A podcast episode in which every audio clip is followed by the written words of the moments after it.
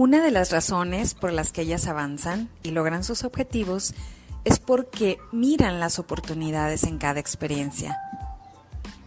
Te invito a que nos acompañes cada sábado en punto de las 5 de la tarde hora Ciudad de México, donde Brenda Ruiz, Marcela Nava, Patricia Tanús y yo te compartiremos el secreto para vivir la vida de forma divertida y única. Y estas son ellas, un programa de Sada Mujer con humor fresco e irreverente. Yo soy Gaby Castro y estas son ellas. Bienvenidos, bienvenidas a todas a un nuevo programa de Y estas son ellas, nuestro segundo programa. Les damos la bienvenida, estamos muy contentas por la aceptación que tuvimos en el primer programa. Muchas gracias por vernos, por compartirlos. Eh, ya tenemos aquí nuestro primer shower, ¿verdad, eh, Marce? Que de hecho creo que vas a ser la que vas a empezar, porque eres la del shower.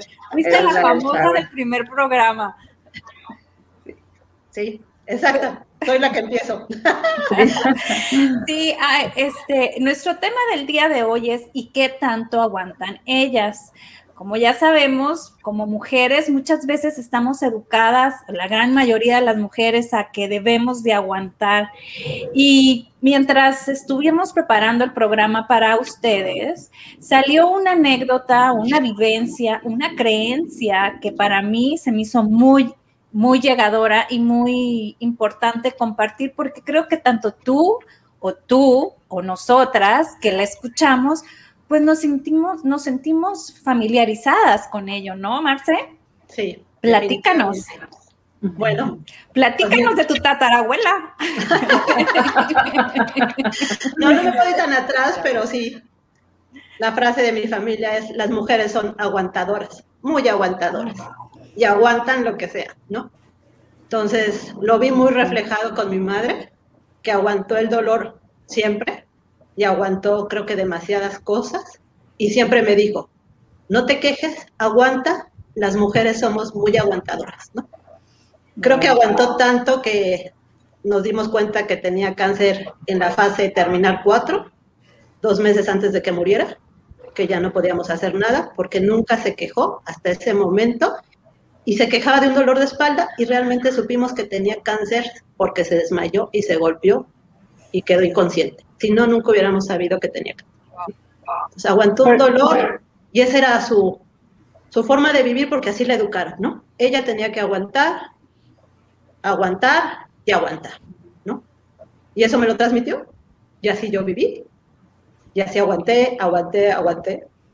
Hasta que un día que me rompí el dedo del pie gordo, llevaba dos semanas con dolor tremendo, ¿no? No aguantaba caminar, pero mi mamá me decía, eres una chillona, te quejas de todo, estás muy consentida, ya madura, crece. O sea, las mujeres tenemos que aguantar y no sé por qué te quejas. Yo tenía el dedo morado, morado, la uña ni se diga, negra, y yo, yo tenía un dolor horrible. Hasta que un día era el dolor tal, porque así iba a la oficina, hacía todas mis actividades, ¿verdad? Hasta que un día dije, no, ya no puedo más, me salí de la oficina y fui a ver a un ortopedista, me toman una radiografía y me dice, pues ¿cómo no te va a doler el dedo si se te rompió a la mitad del dedo gordo? Ya se te soldó, ya tienes callito, ¿no? Soldó como Dios le dio a entender, gracias a Dios no chueco, porque si no tendría los dedos no sé cómo. Pero me dijo el doctor, tiene una pequeña, ¿no? Está un poco chueco, pero si quieres que te lo endereza, te lo tengo que romper y volver a poner. Y dije, no, no, no, no, no. No. Es para tanto. Y entonces regresé a mi casa ese día y le dije a mi mamá, es la última vez que me dices que yo tengo que aguantar. Ya no vuelvo a aguantarme. Voy al doctor cuando me duela y no te vuelvo a hacer caso que tengo que aguantarme el dolor, porque no es posible que se me haya roto el hueso, que me aguante este dolor y que siempre me dijiste que me tenía que aguantar y que era una chillona, ¿no? Y que tenía que aguantar. Entonces, es una educación que por lo menos en mi casa sí era y mi abuela sí era con mi mamá, ¿no? Fue muy estricta. Mi madre la sacan de la primaria porque mi abuelo tenía diabetes y le amputan un... Ah, no, tuvo un tumor en el pulmón, lo operan en esos años, 40, ¿no? Medicina todavía no da avanzada como ahorita, pero le quitan medio pulmón. y entonces son más de medio pulmón, y la sacan de la escuela. Y yo todavía no entiendo por qué a mi mamá, que estaba en primero de secundaria, la sacan de la escuela cuando tenía hermanas mayores, porque mi mamá fue la última hija de 12 hijos. Entonces nunca entendí si sus hermanas mayores ya trabajaban, ¿por qué no se quedaron a ayudar a mi abuela? Y a mi mamá la sacan de la escuela para ayudarla, ¿no? Y ella aguantó, no le hicieron fiesta de 15 años, fue su mayor trauma, aguantó, ¿no? Por eso cuando se casa le dice a mi abuelo, tengo tanto dinero para darte. ¿Lo quieres para terminar la casa que están construyendo o para una fiesta? Y mi madre dijo, quiero una fiesta porque nunca he tenido una fiesta en mi vida. Nunca he tenido un vestido, oh. nunca he tenido cosas porque heredaba lo de las hermanas. Y aguantó, y aguantó, y aguantó, ¿no? Y así me educó. Pero llega un momento en que dices, ya no, ¿no? O sea, ese dolor del dedo, cuando me enseñó la radiografía el doctor y vi todo mi dedo así, ¿no? Con la callosidad. Yo dije, ¿cómo anduve dos semanas, casi tres así, ¿no? Marce, ¿qué edad tenías cuando lo del dedo?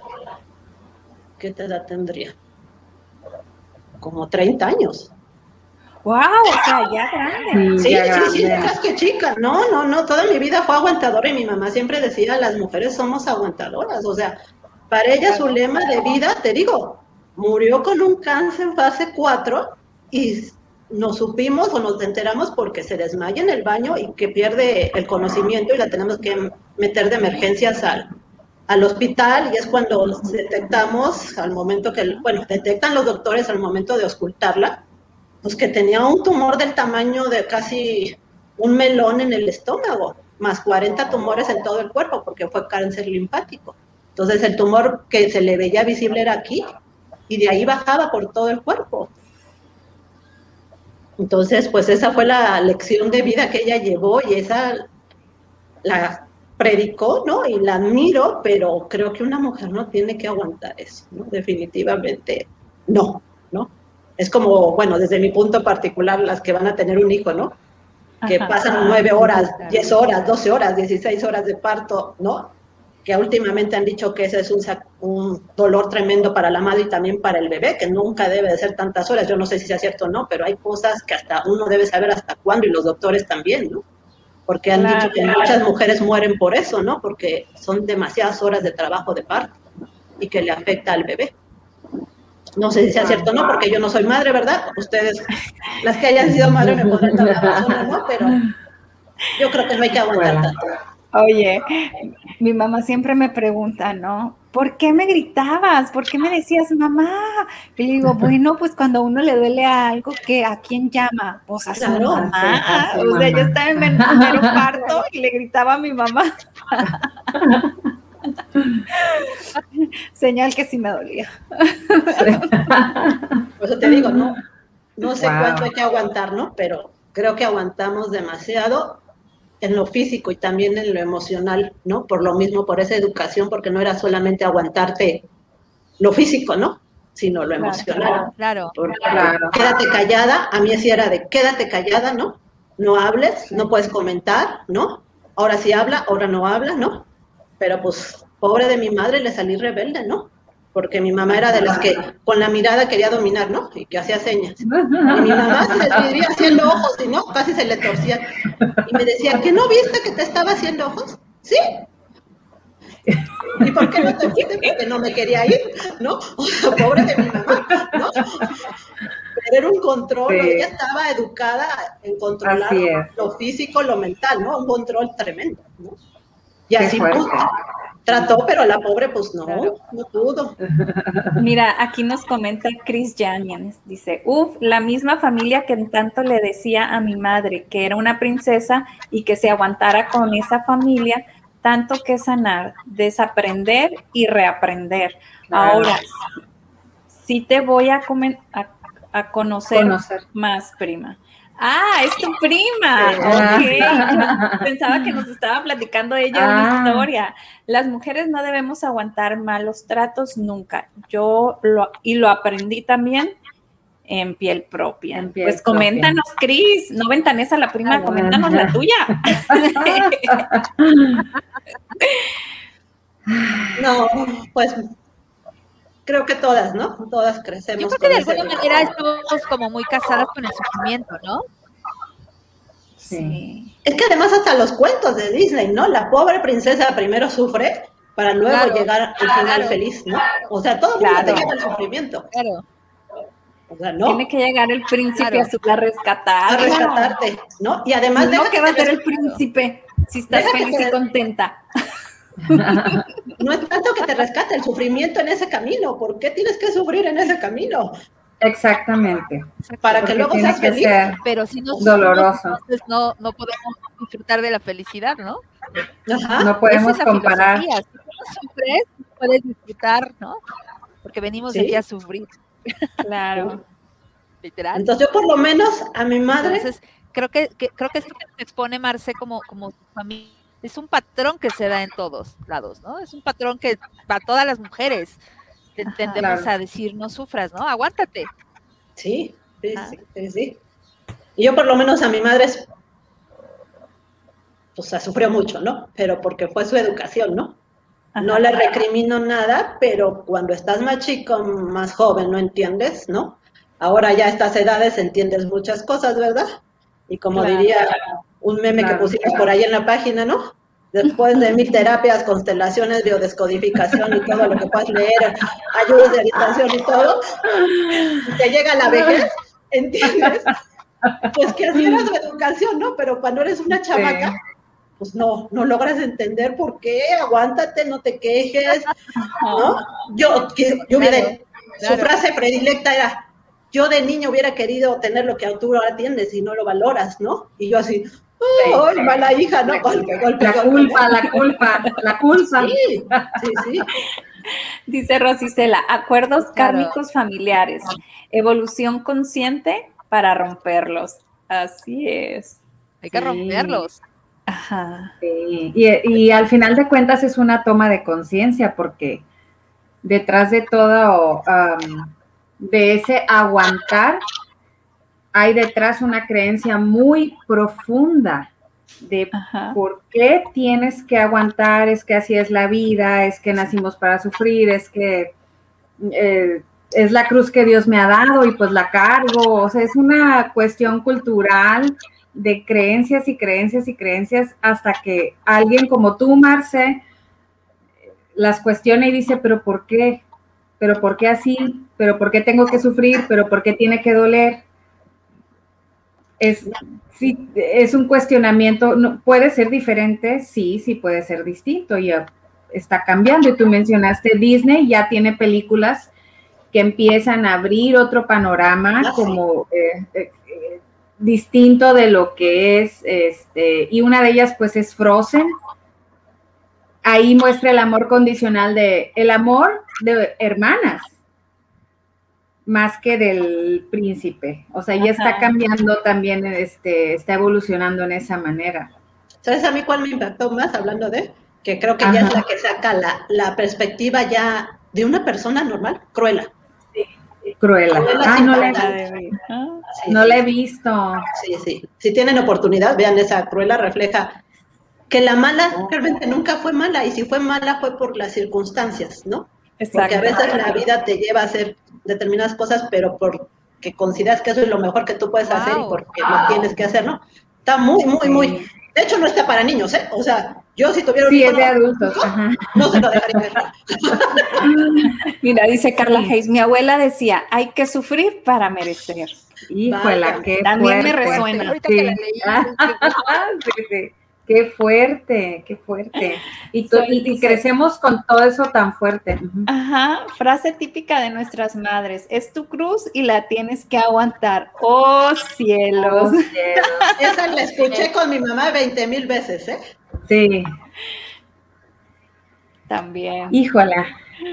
Yo no tuve tanto esas frases, pero bueno, las acciones pueden más que las palabras, la verdad. Tú, a lo mejor mi abuela, mi abuela fue muy callada y yo creo que tengo mucho de ella, pero con sus acciones, pues aguantaba, dices ahora, híjola, ¿cómo aguantaba cosas que, que no? Pero pues era como ella la criaron. Es como la mujer debe de aguantar, este, eh, situaciones que dices que fue, eh, que ahora las considerarías inaguantables, pero pues tenía que aguantar.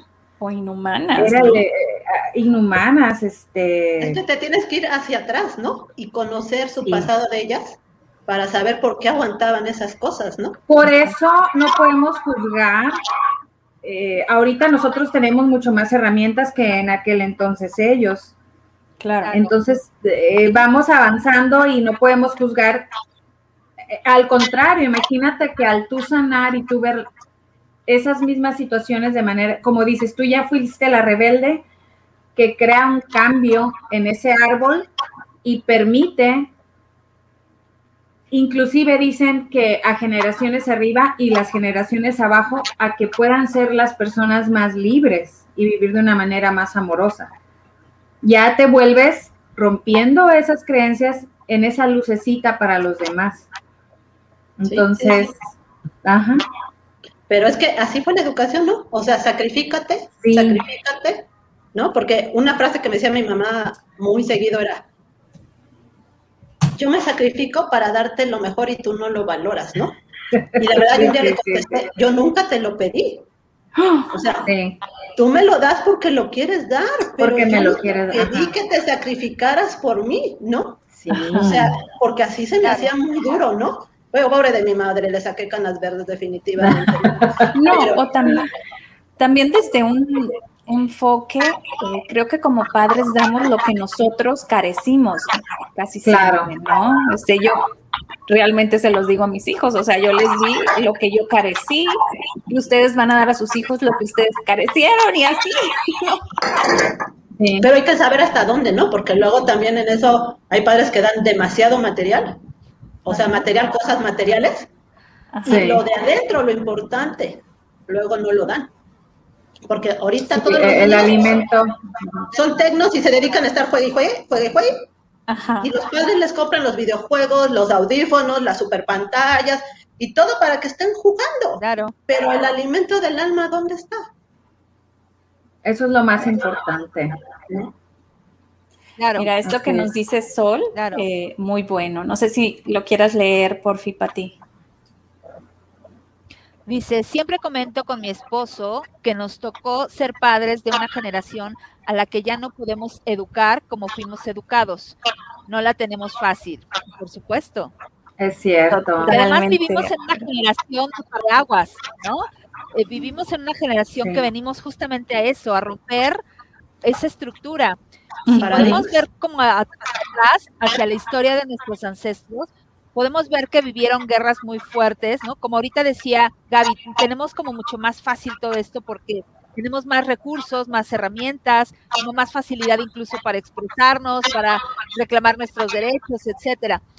Pero, pero realmente en, la, etapa anterior, la, la era anterior, las generaciones anteriores, pues tuvieron que pasar por guerras, revoluciones, ¿no? Por ejemplo, en mi caso, pues mis, mis abuelas maternas tuvieron que pasar por una revolución y perdieron todo. Perdieron incluso mi, mi, bisabuela, perdió a, 12 hijos, tenía 13. La única que sobrevivió era mi abuela, ¿no? Entonces, todo este dolor, ¿no? Se va heredando y, y te vuelves frío en el sentido de ya no poder expresar el afecto o ya no poder expresar el cariño, el apapachito y cosas de ese estilo, sino realmente se vuelven frías, se vuelven rígidas, rudas, guerreras, ¿no? Vienen de una revolución que hay que, tomarla nosotros con conciencia, poder sanarlo, como alguien decía por ahí, sanar esos, esos eh, pasajes de la vida de uno, ¿no? Genético, eh, y a su vez empezar a ver cómo poder educar a una nueva generación, una nueva generación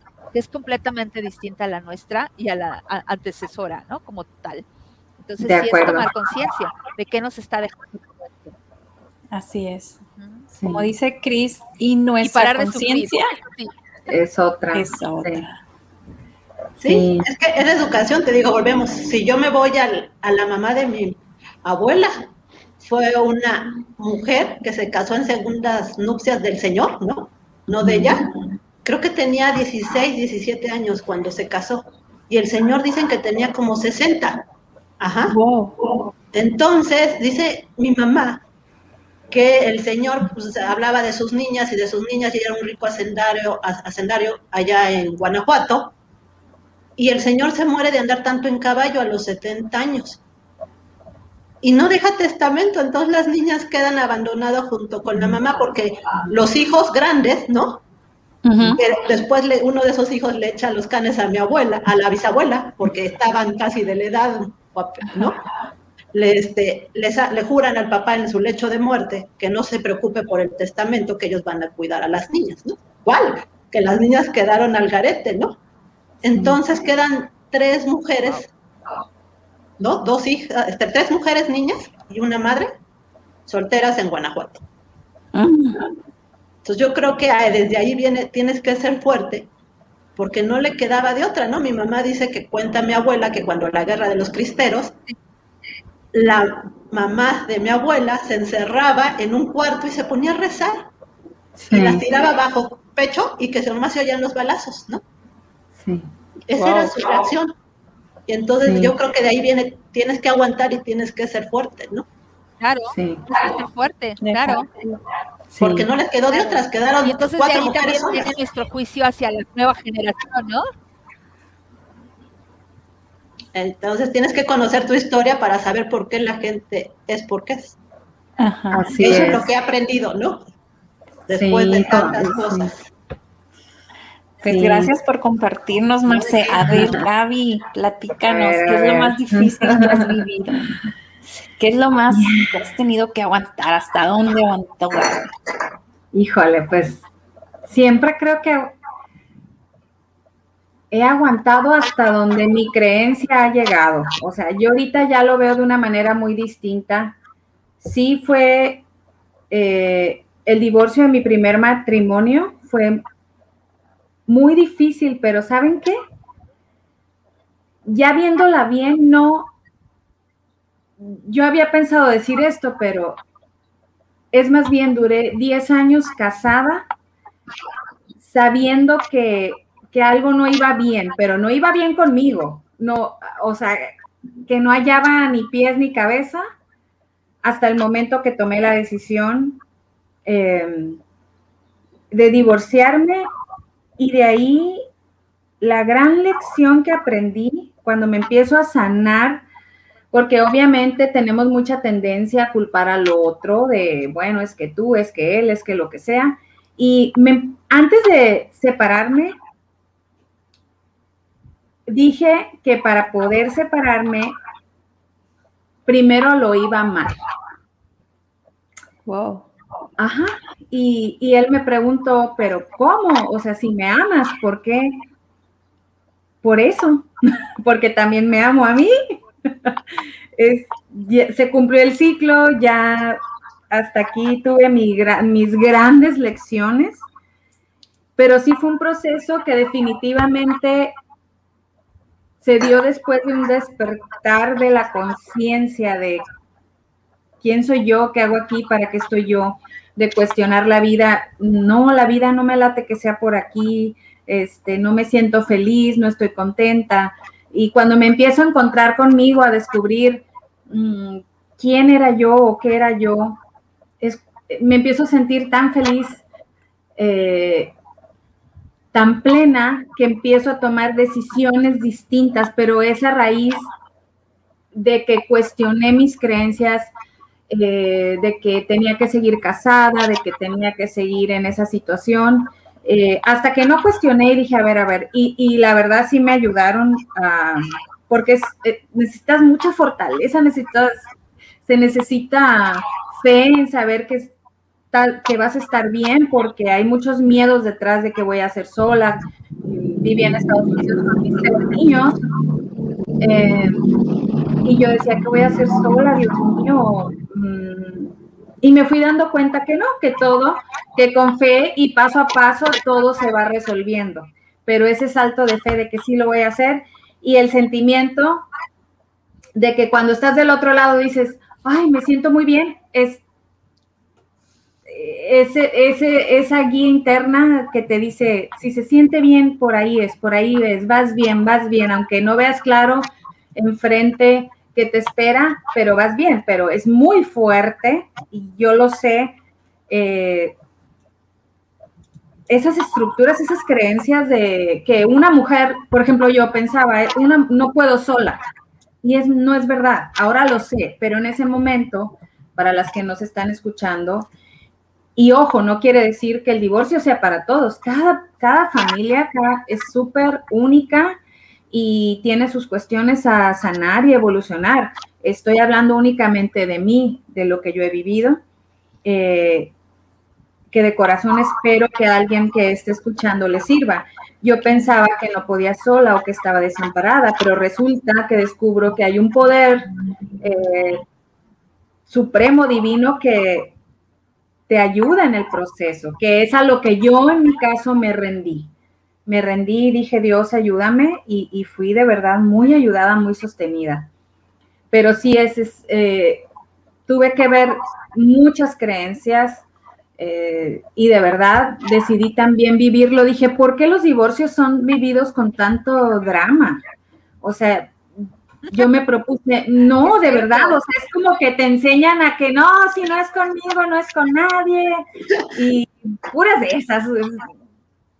Y, y que ya no voy a ser feliz sin ti, o que ya muy, como dices, libertad la marca. Entonces yo sí cuestioné a ver, a ver, ¿cómo lo quiero vivir? Y, como sí creo que podemos elegir cómo vivir cada situación, yo dije, yo la quiero vivir bien, quiero transitar por esa... Eh, por ese proceso, mm, pues que sí es difícil, porque pues son duelos, ¿verdad? Y pues hay niños de por medio, pero entre más tranquila estés, más, más fluido todo, más aceptas, este, yo ahí empecé a diferenciar mucho lo que al ego le duele y lo que el espíritu te fortalece.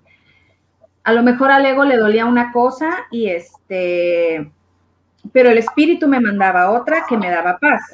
Y un ejemplo muy facilito, pues este, el papá de mis, mis hijos mayores, al poquito tiempo empezó a salir con una chica. Entonces mis hijos llegaron y mamá, muy indignados, y que es que salimos y él llevó una amiga, pero pues parecía su novia. Y, el ego es así como, mm, pero, pero fue instantáneo cuando ya tienes un trabajo caminado, dices, a ver, a ver, a ver, a ver, niños, no, no, no, su papá tiene todo el derecho de ser feliz.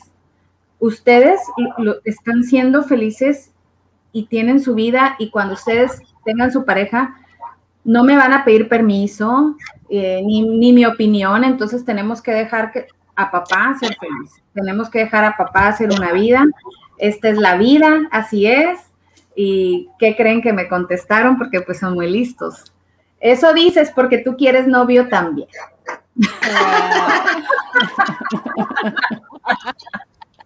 o sea, eso dices porque tú quieres pues sí, algún día, algún día lo tendré, pero pues la vida sigue, hay que movernos y es parte de ese movimiento que a mucha gente eh, le cuesta trabajo o que antes les costaba más trabajo a las mujeres volverse a casar o volver a hacer una vida porque cómo, qué van a decir de mí, eh, pues ahora puede ser mucho más y ya se ve, ¿no? Mucho más fluido, te sientes más libre de rehacer tu vida.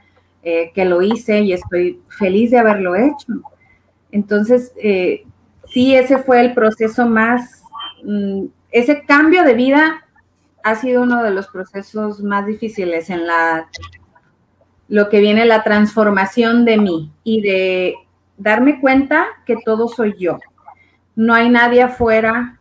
El mejor regalo que tuve es darme cuenta que nada fuera de mí me puede dañar, ni quitar mi poder, ni, ni destruir, ni, ni nada, porque siempre soy yo. El, eh, tomé responsabilidad de mí y ese es el mayor de los regalos que yo he tenido en mi vida a través de este camino.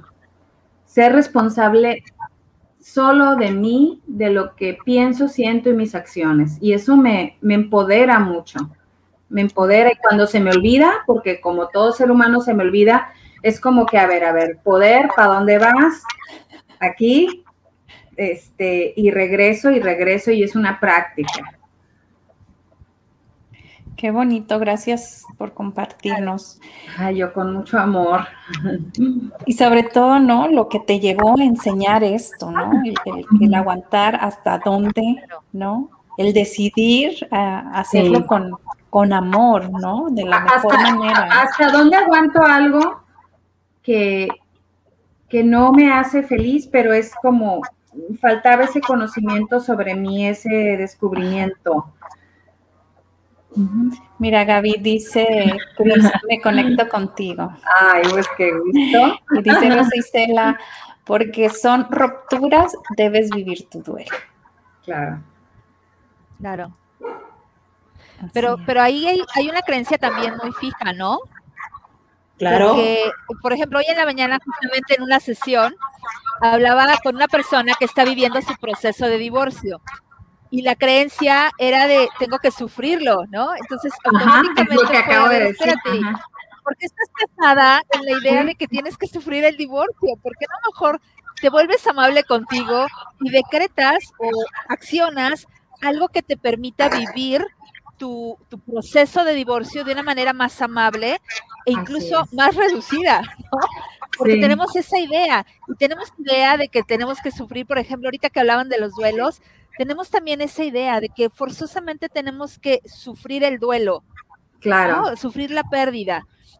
Cuando yo en lo personal voy a, hacer mención, tengo, tengo muchísimas pérdidas en mi vida, ¿no? Mi padre falleció cuando tenía yo cuatro, a los 14, casi 15 años falleció un hermano, este, mi madre, tíos, tías, de hecho incluso he tenido que estar hasta maquillando al difunto, etcétera. Y, y, y bueno, algo que me ha enseñado todo eso es que tenemos que vivir, no sufrir, porque digo, bueno, ellos ya no pueden hacer lo que yo puedo hacer. Yo puedo todavía disfrutar la vida, hacer este, este cambio, etcétera. Entonces, creo que de alguna manera estas falsas creencias de que tengo que sufrir el divorcio, ¿no? y además es que el otro es el malo y yo soy la buena, no víctima, victimario, hace que, que, la vida se vuelva un sufrimiento, un calvario.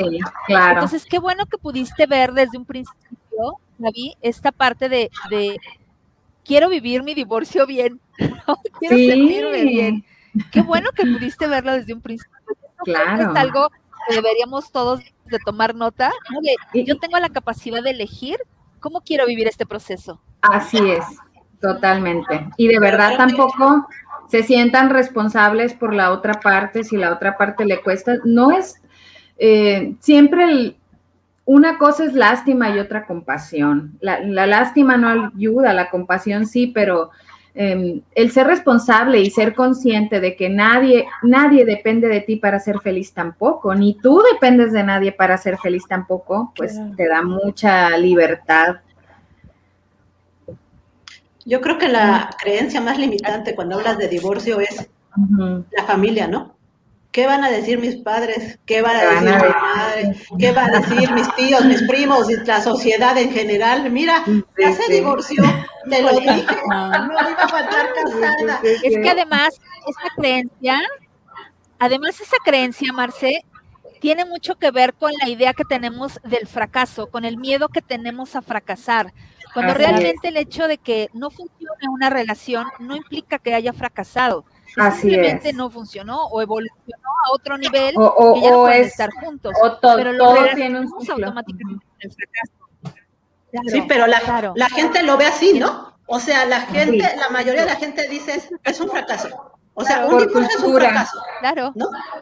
Y, y, mírala, ¿no? Y es una divorciada, a veces la divorciada es la pestada, ¿no? Oye, si así lo quieres ver, ¿no? Porque muchas veces creo que creo que un divorcio es la enseñanza más hermosa que puedes tener de superación personal. Sí, totalmente. Todo depende como lo quieras ver, pero antes de decir lo mío, me encantaría, gracias Gaby, me encantaría saber qué tanto ha aguantado Pati ¿Hasta dónde? Ah, caray. Bueno, he aguantado mucho.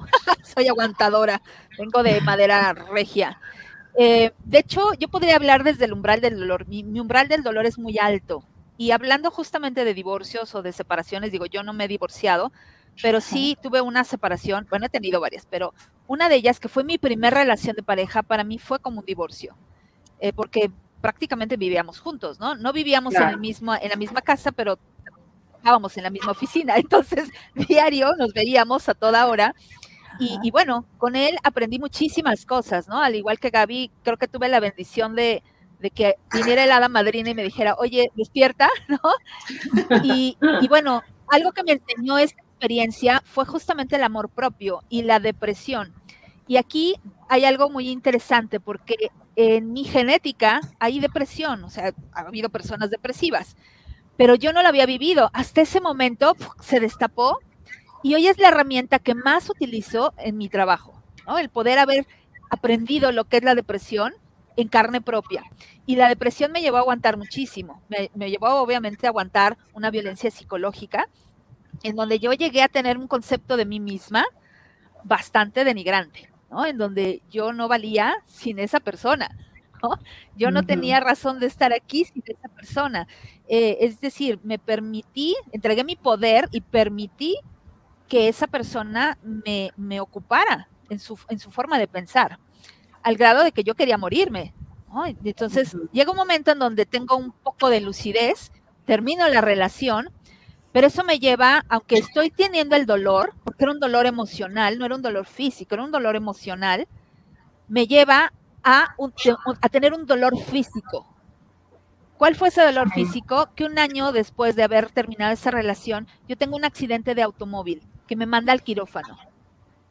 Oh. Quedo, obviamente, con, la, la, columna lastimada, pues, se me fracturó el nivel de la quinta lumbar, perdí la movilidad al, 100% de mi pierna izquierda y el 20% de mi pierna derecha. Entonces yo dependía de mi madre para ir al baño, para tomar agua, para cobijarme, para todo, porque obviamente no podía moverme en la parte baja, ¿no? Pero el dolor, hablando del dolor, ese dolor emocional pasó a ser un dolor físico que no podía quitármelo nada.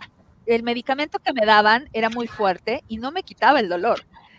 Y tuve que tomar la decisión de si me sometía a, cirugía o me quedaba con fisioterapia y con medicamento el resto de mi vida.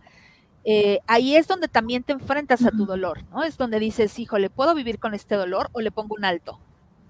¿Por qué llegué a este nivel de agredirme? ¿Por qué llegué a este nivel de llevarme al quirófano? Porque no me amo realmente. Entonces entras en esa conciencia y bueno, elegí operarme y al igual que Gaby, viví mi proceso de cirugía no como me lo habían planteado, sino como yo quise vivirlo, ¿no?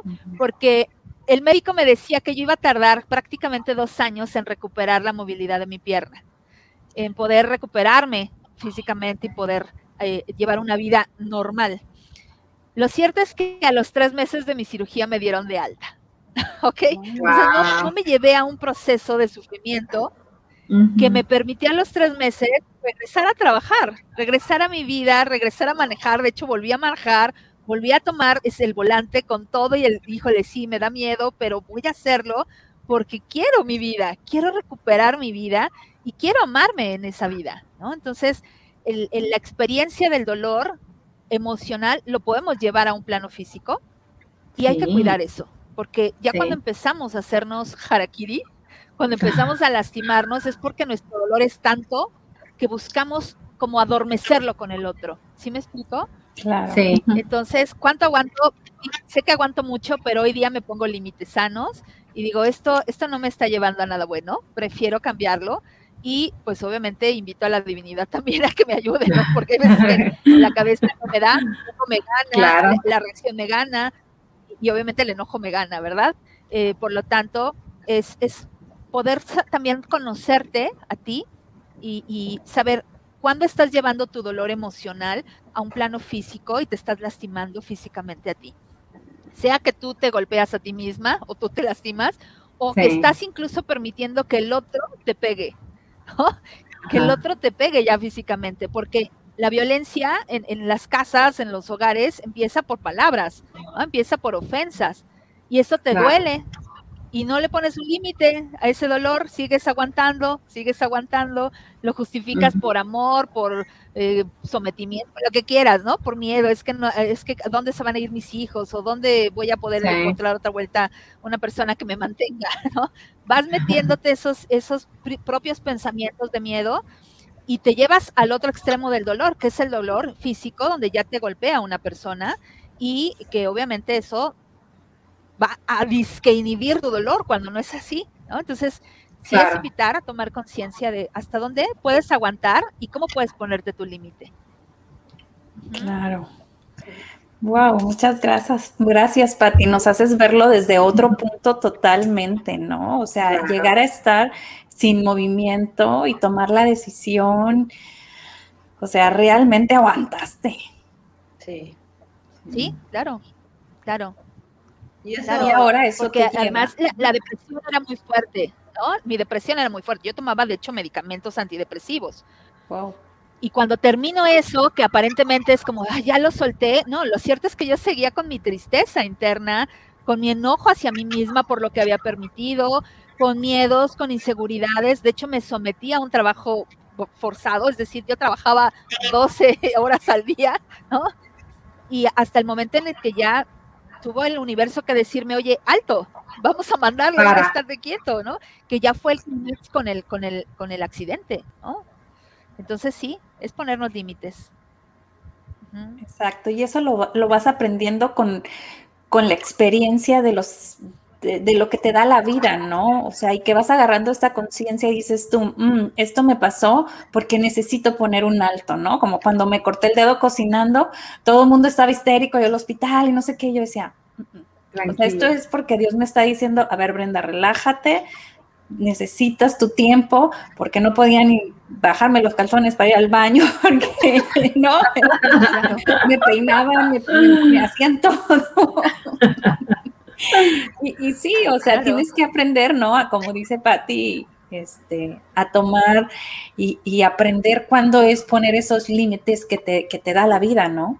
Y, y fíjate que pasa mucho, yo quiero agregar algo que el meollo del asunto, o sea, la raíz de todo es amarnos, es amarnos, es esa falta de amor, de consideración, de ternura hacia nosotros mismos, porque el amor nada tiene que ver con el sufrimiento, ni con el sacrificio, eh, ni con la deuda, ni con la culpa.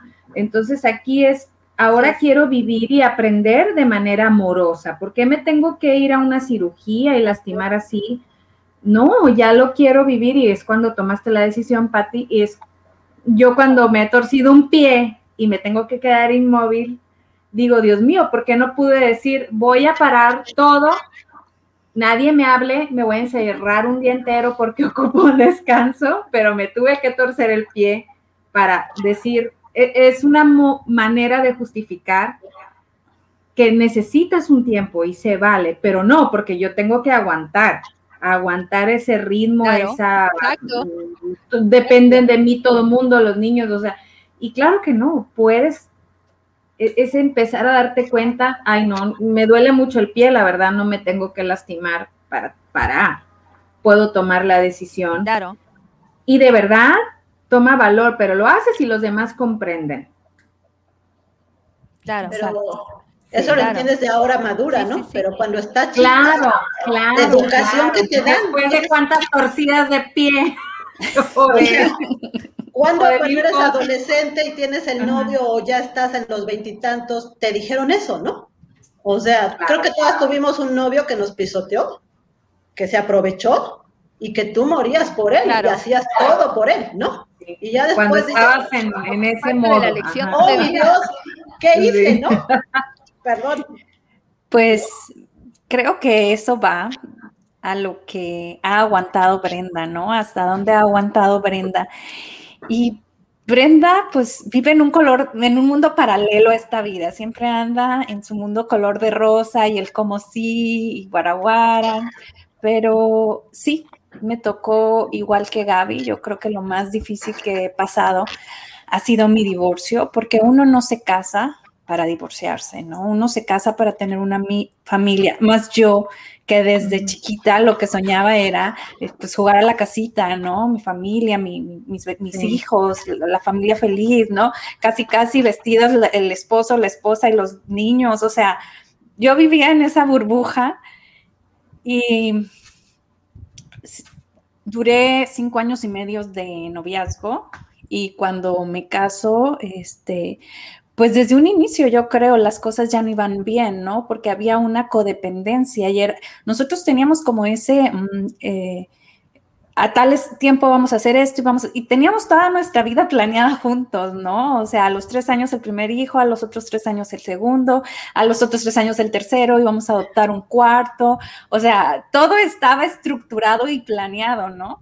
Claro que Dios no entendió eso y a los dos meses me llegó, me embaracé, ¿no? O sea, no entendió si eran meses o, años, ¿no? Pero, pero bien decida por ellos, ¿no? La, cuestión aquí es cuando empiezas a aguantar y empiezas algo que comentaban, empiezas a justificar, ¿no? Ay, mira, pobrecito, es que en su familia él no vivió esto. Ay, es que no, es que lo desesperé, por eso me gritó. Ay, y, y, y en este querer vivir en, pues bien, ¿no? Empiezas a aguantar cosas que justificas y que a lo mejor también, como dice Marce, pues te dijeron eh, por el ejemplo, ¿no? O sea, debes de aguantar y otros te dicen debes de aguantar, ¿no? Ambas cosas. Em, cuando decido el divorcio, que fue, fue algo muy difícil porque para mí siempre hay el como sí. Entonces, eh, fuimos a un tipo de terapia, fuimos a otro, eh, después fuimos a, a, un movimiento que se llama retrobaile, que es el los en realidad de todo corazón, vívanlo. Las parejas, aunque no tengan problemas, vivan. En todas partes del mundo existe, es muy bonito. Y a lo mejor me dirán, bueno, pero te divorciaste. Ajá, porque precisamente me enseñó a amarme. ¿Qué pasaba? Yo no me amaba, por eso permitía tanto. Yo no me valoraba, por eso permitía tanto y justificaba, ¿no? Entonces, yo recuerdo que cuando estábamos con gente era cuando yo lo abrazaba y lo apapachaba, porque era el momento donde no me quitaba. Entonces, la gente dirá, ay, pues si eran una pareja tan bonita. Pues sí, porque uno falto de amor sabía en qué momentos hacerlo, ¿no? Este, con tal de, tenerlo, no me importaba. Yo, yo te digo, vivo en mi mundo de caramelo. De hecho, cuando estoy en trámites de, anulación del, bueno, me voy a brincar un poquito, pero cuando estoy en trámites de anulación del matrimonio eh, eclesiástico, eh, una prima me dice, oye, Brenda, pero ¿qué pasó esta noche que él rompió la puerta? Éramos novios, que rompió la puerta de la casa y que... Yo, ¿cuándo? En tu cumpleaños que te festejamos. Y yo, no, él no hizo eso. Y otra que vivía conmigo, sí. Entonces yo entendí que yo lo que hago es que lo que no me gusta, lo bloqueo de mi vida, o sea, lo elimino. Y te lo juro que tuvieron que rehacerme la escena, tres ah. amigas que vivían conmigo varias veces, y entonces yo, oh, sí pasó. Y, como flachazos, pero no me acuerdo, me explico. Entonces, eh, eh, este, este mm, grupo de matrimonios, nosotros fuimos luego nos preparamos y, guiábamos a las demás parejas, ¿no? Entonces nos teníamos que preparar cada semana e íbamos, y ahí fue donde descubrí, ¿no? Porque obvio tienes personas que te van cuidando y te van siguiendo tus charlas que tú luego impartes a muchas parejas, donde eh, detectamos que al momento de que él y yo entrábamos en una discusión, no sé por qué salió esto, pero creo que a alguien le va a servir, el momento que él y yo entrábamos a una discusión, él tenía el modo de llevar siempre la conversación al modo donde él era el víctima. ¿no? Entonces, cuando de repente pensábamos, ya estábamos discutiendo de lo mismo, él era el víctima y yo salía pidiendo perdón, pero enemigos. ¿Sabes cómo lo detecté? Bueno, yo no lo detecté, sino nos escuchaban nuestras discusiones y nos iban guiando otras parejas. Así fue como me di cuenta, porque le dice el, el señor, le dice, oye, pero no están hablando de eso, ¿por qué le metes eso? Y a los otros días otra vez, oye, pero no están hablando de eso, ¿por qué? ¿No? Entonces e, él, tenía la forma de que él, yo siempre sea la mala, pues, porque así es que estuviéramos alegando por el celular, terminábamos en que yo era la mala y él era el víctima, ¿no? Entonces, creo que es bien importante que te conozcas. Claro que a partir de esa vez yo observo una conversación y entonces ya tengo, hey, hey, pero de eso no estábamos hablando. Si quieres, terminamos el tema y luego le seguimos con eso, pero no me desvíes, ¿no? O sea, te vas agarrando de, esa madurez, ¿no? De esa inteligencia. Eh, y pues como esa, muchas cosas vividas, por ejemplo, en el área sexual, para mí era la primera pareja con la que estaba sexualmente y de repente podrían pasar dos, tres semanas y no había nada y si lo buscaba, pues el momento donde yo decido divorciarme, después de muchas terapias, diferentes eh, psicólogos, terapistas, tratamientos, eh, fue un día donde yo en la noche le, lo busco y, me quita, ¿no? Entonces me quita y, yo, que porque ella se tenía que dormir, porque tenía que levantarse temprano y yo lloro y lloro y lloro y él como que hasta chistea porque no lo dejó dormir, ¿no? Entonces me levanto y sigo llorando, pero yo me acuerdo que yo decía, Dios mío, o sea, que un estaba lloviendo con unos rayos y decía, Dios mío, o sea, que un rayo me parta aquí, o qué show, porque yo ya no puedo más, o sea, yo no puedo con esta vida, pero tampoco me puedo divorciar porque pues, como dice mi familia y todo el mundo, es la cruz que yo decidí y pues es mi cruz y tengo que ayudarlo. Y entonces eh, toda esta bola de cosas en mi mente, ¿no? Entonces, eh, yo llegaba a momentos donde no respiraba. Y yo le decía, pues si es el divorcio, o sea, házmelo saber, o sea, dime el camino, por Dios, o sea, dímelo. Total, ahí es donde decido, a partir de ahí ya no vuelvo a dormir en, en, en, en la cama duramos un año separados, viviendo en casas separadas y aún no nos divorciábamos. Gente de nuestra familia, nadie sabía más que mis papás. O sea, fue algo muy difícil porque, repito, no te casas para divorciarte. Entonces, no es de que te estoy diciendo divorciate. No, no, no, no, no. Porque creo que hay los como sí. Y mientras las dos personas quieran, se puede. O sea, no, no porque dejó la pasta pachurrada, me voy a divorciar. No, o sea, Tienes que buscar, tienes que ir a varios tipos de terapia, hablarlo, a ver la comunicación, pero ya si no, lo más sano es divorciar. ¿Por qué? Por la misma razón que te dice todo el mundo que no, por tus hijos. Porque eh, son los que luego viven e-, esa, pues esa relación, ¿no? Tan, y, mañana pasado, tanto el hombre va a encontrar una mujer como tú sumisa y se va a volver eh, un hombre agresivo como tu marido, como igual este, la niña va a ser lo mismo, va a encontrar un, un, marido como el, como el papá que tuvo, ¿no? Porque es el ejemplo que vio. En cambio, si tú rompes con esa relación, pues y obvio no, no complaces a tus hijos en todo, porque yo recuerdo que me decían, es que le estás desgraciando la vida a tus hijos. Yo el tío decía, ay, sí, se la voy a desgraciar. O sea, realmente les creía, o sea, que es la mía, ¿verdad? Y yo, yo sola luego me hacía coco wash. No, no, pero ¿cómo se la voy a desgraciar? Si al contrario, no, los voy a dejar de vivir en este estrés, porque por más que uno diga, no, no me escuchan. Salimos a, a comprar la leche para, para platicar. Mentiras, o sea, ellos sienten, ellos perciben esa energía, ellos perciben ese estrés. Y, créeme que para ellos no es sano ver cómo la, mujer no es valorada, claro. ni como tampoco eh, eh, el papá no entra en esa armonía, ¿no? Claro. Sí. Claro, claro. Este, pues eso es lo que más difícil yo creo que, que aguantar, yo creo que un punto muy y qué rico que lo puedas identificar como el hecho de, de, por los hijos, ¿no? Por los hijos Ándale, cambio y no por los hijos me quedo sometida, ¿no? Claro. A mí lo que me trauma así es, oír, no te divorcies por tus hijos. No, es lo más traumante para mí, ¿no? O sea, sí, porque pobres niños, o sea, yo no estoy casada, pero ha de ser terrible que los niños, como tú dices, sí oyen, se dan cuenta, ven a sus padres claro. molestos, y decir, no te divorcies por tus hijos, es la barbaridad más barbariosa que he oído. o sea, no, terrible. Claro. Tus hijos van a vivir eso y van a tener ese recuerdo. Y, como tú dices, Brenda, tu hija va a buscar un marido así porque para ella es normal. porque no aprendió. Claro. claro.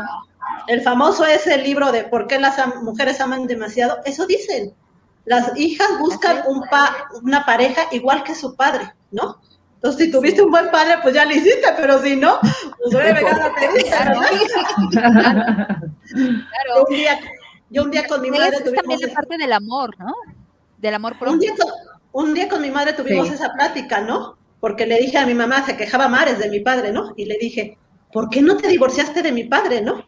Y agarra y me dice, por ustedes, ¿no? Y yo así en shock, ¿no? O sea, ¿cómo que por nosotros, no? Y ya después, ¿no? Ahora ya muertos los dos, yo entiendo que lo hizo porque lo amaba, con todos sus defectos y con todo, mi mamá siempre lo amó y se quedó con él hasta el final porque lo amaba, no porque nosotros. No por ustedes. Sí, exactamente. Luego, bueno, a mí me pasaba y yo creo que a muchas mujeres les pasa, ¿no? Es que yo lo amo, es que con mi amor, mira, va a ser feliz porque como yo lo voy a papachar y luego va, a cambiar, va a cambiar. Yo el amor, la vida, la dulzura lo voy a atender y, ¿no? Y nos hacemos una historia. eso lo aprendimos, pero la verdad es que escoge nuestro inconsciente. Escoge nuestro inconsciente. Y pues lo escoge para que nosotros aprendamos. Aprendamos. Y creo que esa es la tarea importante, ¿no? Porque de alguna manera el hecho de que nuestras madres y nuestras abuelas no hayan tenido la oportunidad de aprender a amarse, claro. es una tarea de nosotras aprender a amarnos para poder enseñar a otras generaciones a amarse a sí mismos. Entonces, vamos a empezar por, ¿qué quiero yo? ¿Quién soy yo? ¿Cómo me gusto yo? ¿No? ¿Qué no me gusta a mí? etcétera, poder, poder preguntarte y tener una buena relación contigo misma. Por eso, tu pareja es tu espejo. Claro, claro. Sí, este, ese espejo que me está diciendo eh, que yo no valgo, pues ¿por qué me digo, por qué me estoy diciendo a mí misma a través del otro, no vales? Entonces es, a ver, reconocer mi valor y amarme. O sea, es que el otro me trata mal, pero ¿por qué me trato mal a través del otro? Ese, si lo tomas como un espejo, es tu maestro. Exacto. Es, alguien que me enseñó. Exacto, Yo sí di las gracias y doy las gracias. Todos son maestros. Gracias porque me enseñaste a amarme. Mi gran, sí. Claro, y no nomás nos enseñaron a amar, nos enseñaron a saber qué sí quiero, qué no quiero, qué permito y qué de plano yo no permito, ¿no? O sea, te da ese, esa conocimiento de ti mismo, ¿no? De saber hasta dónde puedes aguantar, ahora sí, ¿no? Pero con conciencia de que, ok, esto sí lo hago a un lado y no pasa nada porque te amo, pero esto no lo permito porque va sobre encima de mi integridad, ¿no? Que no necesariamente, porque aquellos que no tenemos pareja, vamos a decir, bueno, y si yo no tengo pareja, ¿cuál es mi espejo? El que está al lado tuyo, ¿no? Puede ser tu compañero de oficina, Puede ser tu vecino, puede ser tu mamá, puede ser tu hermano, hijos. puede ser tu cuñada, puede ser quien esté espejándote y, representando es eso que tú estás haciendo contigo mismo, ¿no? Entonces, sí es importante poder, poder hacernos conscientes de esos espejos vivientes y, prestarles atención y empezar a amarnos. Y creo que ese es un mensaje de Cris Yáñez. Sí, a ver, ¿nos apoyas? Que dice muchísimo aprendizaje y agradecer por ese aprendizaje que nos toca a ambos y que teníamos que pasar para llegar a donde estamos. Así es. agradecer, claro, claro. Y yo creo que lo que tenemos que transmitir, ¿no? Estemos casada con hijos, sin hijos, es amarnos, enseñar a los niños a amarse desde chiquitos, ¿no? A valorarse y a saber hasta dónde tienen que aguantar para que cuando crezcan y sean adultos tengan límites. ¿No? Ese es nuestro gran mensaje, yo creo, ¿no? Para romper paradigmas y romper todo. Claro. yo creo que una, sí. crear nuevas generaciones donde partan de el amor, ¿no? Donde partan de que yo me amo, yo estoy primero y si yo no estoy bien, no necesito a esa persona, lo siento, porque primero estoy yo y tengo que estar bien, ¿no? Eso creo que es lo importante y el mensaje que tenemos que empezar a transmitir y a cambiar, ¿no? Sí, como hija, como madre, como esposa, como tía, como sobrina, amiga, compañera, sobrina, exacto.